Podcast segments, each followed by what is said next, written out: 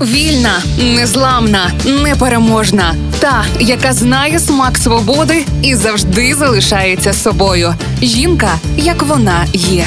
Про жінок, які змінили хід історії в програмі Ольги Телипської на Радіо Перше. Її двічі заарештовували поляки за революційну діяльність і один раз совєти за шпигунство на користь польської розвідки. От така іронія долі. Мирослава Сопілка, справжнє ім'я Юлія Семенівна Мисько Пастушенко.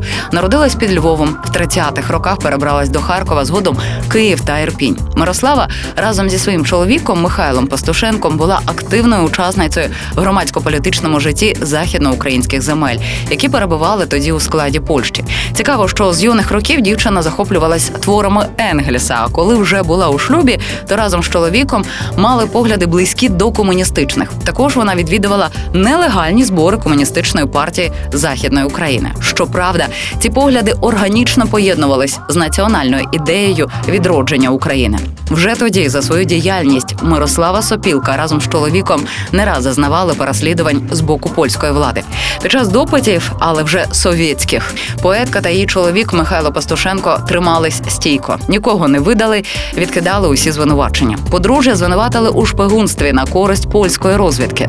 Дата їхньої смерті розстріл відділяють всього 10 днів. Особлива нарада при НКВС радянського союзу засудила подружжя до розстрілу Михайла 18 листопада, а Мирославу 22 листопада 1937 року. Наймовірніше, її тіло було таємно поховане на Лук'янівському цвинтарі. Тривалий час про її долю нічого не було відомо. Офіційно вважали, що вона померла на засланні 18 листопада 1942. Її літературний шлях, а це одна поетична збірка та одна збірка прози, так і не зміг розквітнути. Львів'янка, що загинула в київській в'язниці, похована в Биківні.